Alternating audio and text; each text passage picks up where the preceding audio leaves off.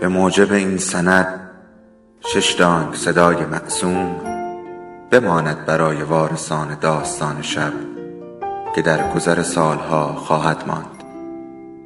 ارادتمند داستان شب.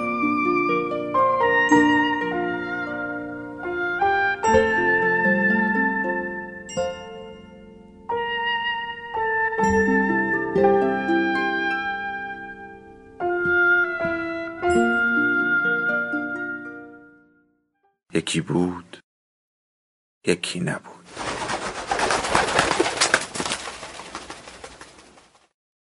پدرم فکر می کند پرتغال است. یک پرتغال متوسط. پرتغالی که از هر طرف به چرخانی دوباره از همان طرف پرتغال است. اولین بار وسط خیابان بود که پدرم فکر کرد پرتغال است. دستم توی دستش بود. دستم را که رها کرد اولین چیزی که گفت این بود پس اینطور تقریبا وسط خیابان بودیم پدرم ایستاده بود و به کفشهاش نگاه می کرد. ماشین ها لایی می کشیدند تا از ما بگذرند. پدرم بد جایی را برای پرتغال شدن انتخاب کرده بود. من همانطور که با دست پاچه شلوارش را محکم می کشیدم به ماشین ها علامت می دادم تا به پدرم نخورند. پدرم همانطور ایستاده بود و از جایش جم نمی‌خورد.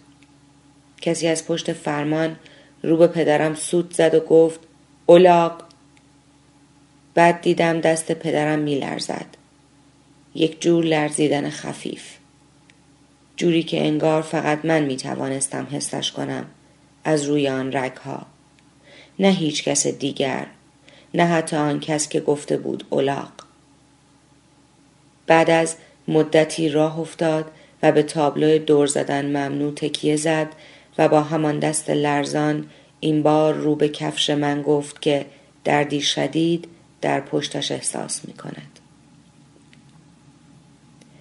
در خانه موضوع را به مادرم گفت. مادرم عرق جوشانده خار دستش داد.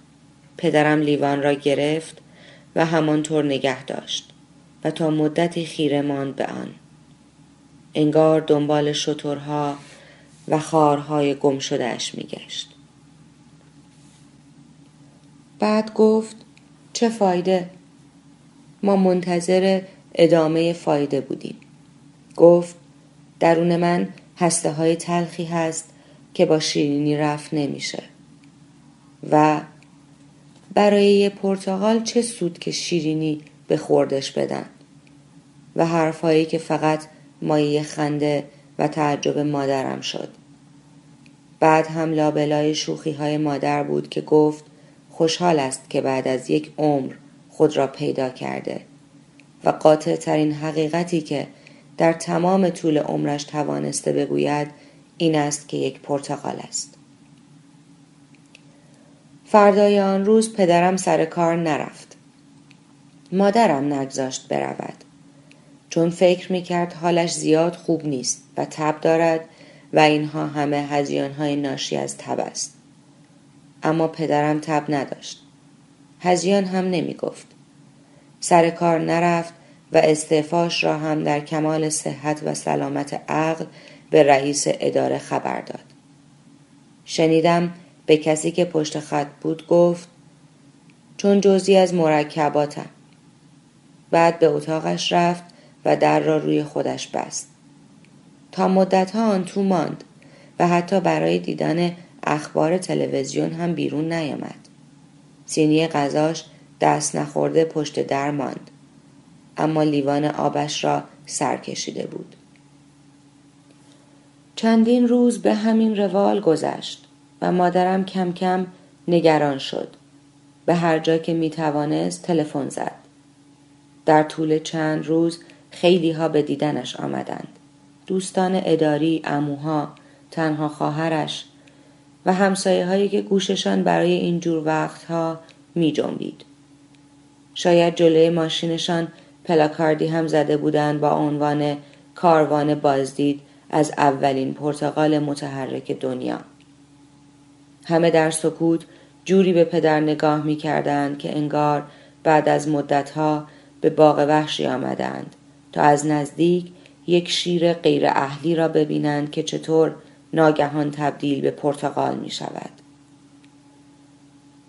پدر از آن سوی میله ها به بازدید کنندگانش خیره می‌شد و بدون اشارهی به پرتغال جوابی به همه می‌داد که از یک شیر غیر اهلی پرتغال خار بعید بود. من حالم خوبه. بازدید کنندگان که گویی چیز دیگری را انتظار میکشیدند مثلا پدرم بپرد و گوشه یکیشان را گاز بگیرد یا از توی دهانش کیسه ای پر از پرتغال بیرون بکشد قرولند کنان صحنه را ترک می کردند. دو روز بعد ماجرای تازه اتفاق افتاد و پدرم به همه گفت کسی را نمی شناسد و فقط با من و مادرم بود که چند کلمه ای رد و بدل می کرد. مادرم ماجرا را به یک دوست پزشک گفت و دوست پزشک هم آب دستش بود زمین گذاشت و به دو به خانه آمد تا از نزدیک یک پرتغال را ببیند. گویی تا به حال از نزدیک پرتغال ندیده بود. پدر را دید و چون انتظار داشت یک پرتغال ببیند نه پدرم را که آنطور مصمم و البته خونسرد به صندلی تکیه داده بود نبزش را گرفت. تا لابد مطمئن شود که پدرم یک پرتغال است. حتی چند بار رگهایش را با مشت فشار داد تا پدر پرتغال شود. اما فایده ای نداشت و بعد از تمام مشت و ها و چنگ ها از او پرسید چه احساسی دارد. پدرم گفت تو باغبونی؟ دکتر که حسابی عرق کرده بود گفت بله. پدرم گفت پس لطف کن منو بچین منو سبز بچین می‌خوام نارس باشم ترش باشم تو دهنت. دکتر همانطور عرق ریز و عصبی دست کرد تو کیفش. ما گمان کردیم می‌خواهد قیچی باغبانیش را بیرون بیاورد و او را بچیند. اما دکتر انگار قیچی باغبانیش را فراموش کرده بود بیاورد. چون به جاش یک کاغذ و یک ماژیک سرخ گذاشت مقابل پدر. پدر زل زد به کاغذ و همانطور ماند. بعد چشمهاش را بست. گویی منتظر بود کس دیگری آن نقاشی درخواستی را بکشد. بعد بیدار شد و کاغذ را گرفت و خط خطی کرد. طوری که نوک ماژیک شکست و ما خجالت زده به دکتر خیره شدیم. بعد کاغذ را رو به سقف گرفت و گفت ریشه ها ریشه ها اذیتم می‌کنن. دکتر چیزی نگفت. چیزهایی را مثل همان ریشه های هوایی تون تون کشید روی کاغذ و داد دست مادرم. داروهای پدرم بود. پدرم داروهاش را می‌خورد و روز به روز پرتغال تر می‌شد. بعد یک شب با گریه مادرم از خواب بیدار شدم. از لای در پدر را دیدم که به مادرم می‌گفت متل نشو. روی میز یک کارد بود همان که مادرم با آن گوش تکه می کرد. بعد پدرم چرخید و تقریبا به نجوا رو به مادرم گفت قاچم کن. مادرم گریه می کرد و پدر با اندوهی غیر قابل وصف از او می‌خواست قاچش کند. آن هم به دو قسمت مساوی. بعد نظرش عوض شد و گفت نه چهار تیکم کن. نمی‌دانم آن دو تکه اضافی سهم که بود. بعد گفت فقط خواهشی از تو دارم و اینه که پوستم رو نکنی چون فکر می‌کنم باید خیلی دردناک باشه. لطف کن تا زرد نشدم تا نگندیدم نصفم کن. مادرم حسابی داشت گریه می‌کرد. پدرم گفت که دیگر نمی‌تواند با ما زندگی کند و مادرم فقط صدای گریهش را بالاتر برد و گفت آخه چرا؟ و پدرم آرام گفت چون من جزء مرکباتم. فردای آن روز وقتی برای رفتن به مدرسه آماده می شدم مادرم داد زد لیمو لیمو. خیال کردم مادرم پدرم را به اسم کوچک صدا می‌زند یا اینکه بر اثر ماجراهای شب گذشته او تصمیم گرفته لیمو شود. اما بعد که به طرف من چرخید فهمیدم با من است. مادرم مرا لیمو صدا کرد و همانطور که یخم را مرتب می کرد گفت لیمو باش تا پدرت رو ببینی. توی آینه نگاه کردم. دنبال علائم لیمو بودگی در صورتم میگشتم. مثل همیشه بود. فقط جای چند نیش پشه روی بینی و پیشانیم تازگی داشت. بعد مادرم از من قول گرفت که لیمو باشم. برای همیشه. و من لیمو بودم در آن صبح زمستانی. در خیابان سعی می کردم به شکل لیمو قدم بردارم. اما مشکل اینجا بود که نمی‌دانستم لیمو چطور قدم بر می دارد یا چطور باید به دوستانش سلام کند. برای همین دم نزدم. لیمو بودن دردسرهای خودش را دارد. در کلاس درس موقع حضور و قیاب مجبور شدم سکوت کنم چون لیمو بودم و به خاطر جواب ندادن به مبصر و بعد معلم و بعد نازم و بعد فراش نوبت صبح و عصر مرا در انباری مدرسه حبس کردند و مادرم را خواستند مدرسه. مادرم گفت که این چیز غریبی نیست و در برابر دهان باز مدیر گفت که خود او هم گریپ فروت است. بعد من و مادرم به میوه فروشی رفتیم و شروع کردیم از میان لیموها و گریپ فروت ها سوا کردن. میوه فروش گفت در هم است و سوا کردنی نیست. مادرم گفت سرش به کار خودش باشد چون شبیه گردوی نارس است. میوه فروش با حیرت به ما خیره شد و ما در همان حال داشتیم هرچه میوه کال بود را سوا می کردیم. در خانه مادرم از پدرم پرسید امروز حالش چطور است. پدرم مقابل پنجره ایستاده بود و بیرون را تماشا می کرد که چیزی نبود جز یک دیوار بزرگ که انگار هرچه آجر کهنه تو دنیا بود توی شکمش جا داده بودند. گفت حالش از این بهتر نمی شود و انگار میان شاخه های درخت با وزش باد تکان می خورد و منظورش درخت پرتغال بود. بعد مادرم موضوع لیمو و گریپفروت را گفت و پدرم زیر چشمی و بدبینانه به من خیره شد. گفت ترش یا شیرین؟ گفتم چی؟ گفت لیموی ترش یا شیرین؟ گفتم ترش. گفت خوبه. لیموی ترش بهتر از شیرینه. سرشار از ویتامین C باش. هرچند ترش. و دستی به سرم کشید جوری که واقعا فکر کردم کلم یک لیمو ترش واقعی است. بعد رفتار پدر عوض شد. بعد مدتها دور هم شام خوردیم و حتی به برنامه راز بقا ویژه احیای گیاهان نادر خیره شدیم و پدر گفت که گیاه نادر بودن نبوغی است که هر کسی ندارد. و کاش گیاهی نادر بود. هرچند با عمری کوتاه. بعد درباره فواید لیمو و گریفروت پیوندی حرف زد. ظاهرا پدرم وقتی شنیده بود مادرم گریفروت است روی خوش نشان نداده بود و گفته بود میوه سرمایه داران است.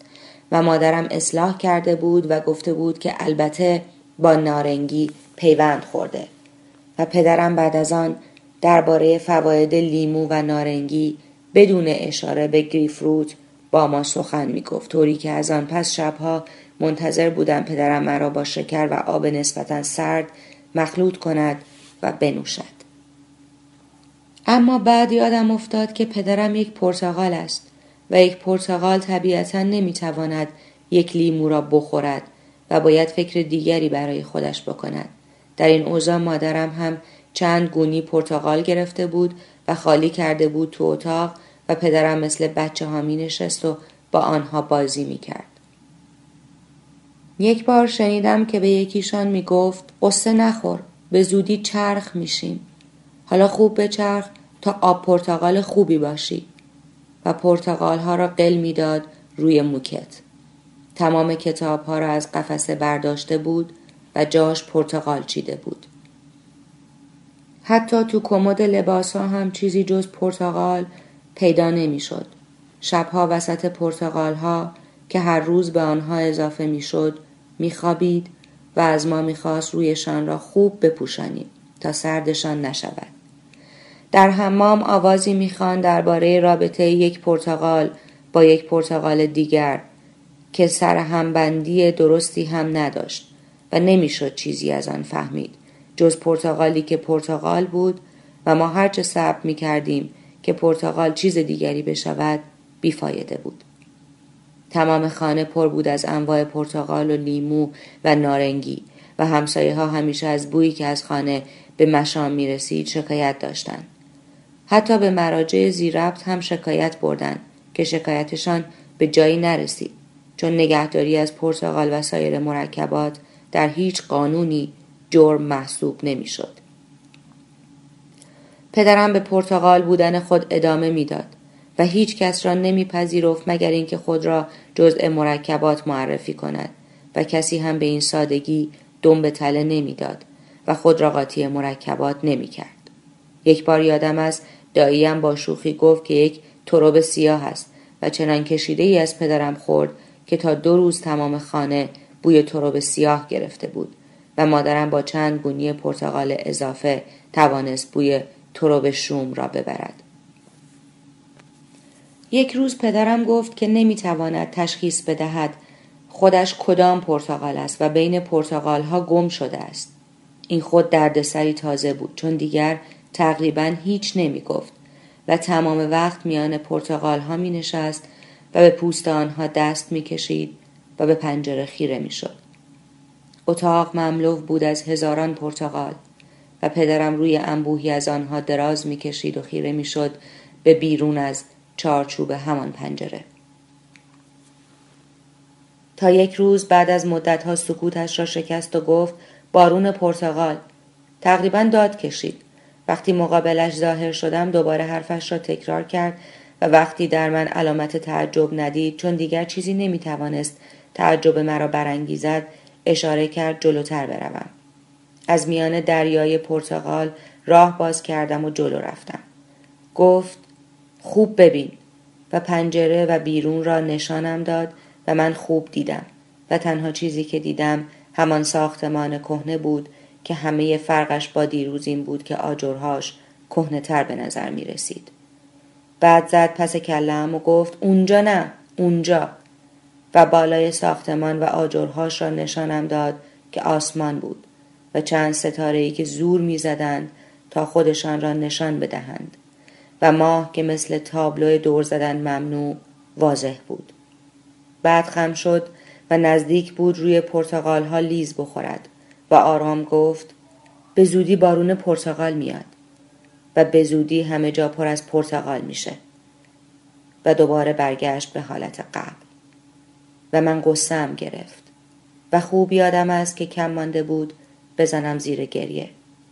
نه به خاطر باران پرتغال و احتمال سیل ناجور در معابر که به خاطر آرامشی که در صدای پدرم بود. آرامشی که اطمینانی عجیب در آن موج می‌زد. اطمینانی دولایه سراسر پوشیده از پرتغال در همان حالت دست پدرم را گرفتم. انگار که وسط همان خیابان بودی.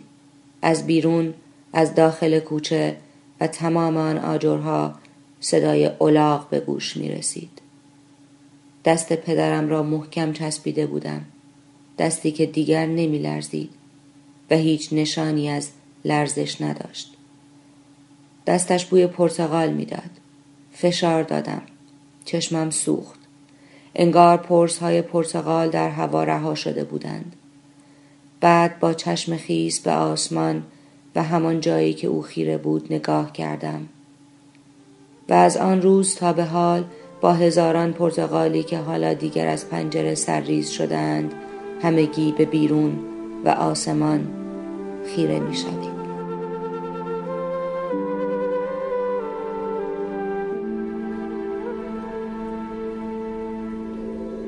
داستان شب بهانه است.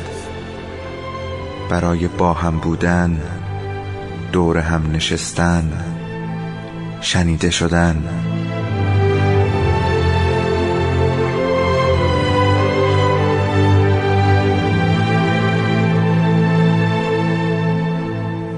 صدای افسانه ها رو میشنوین.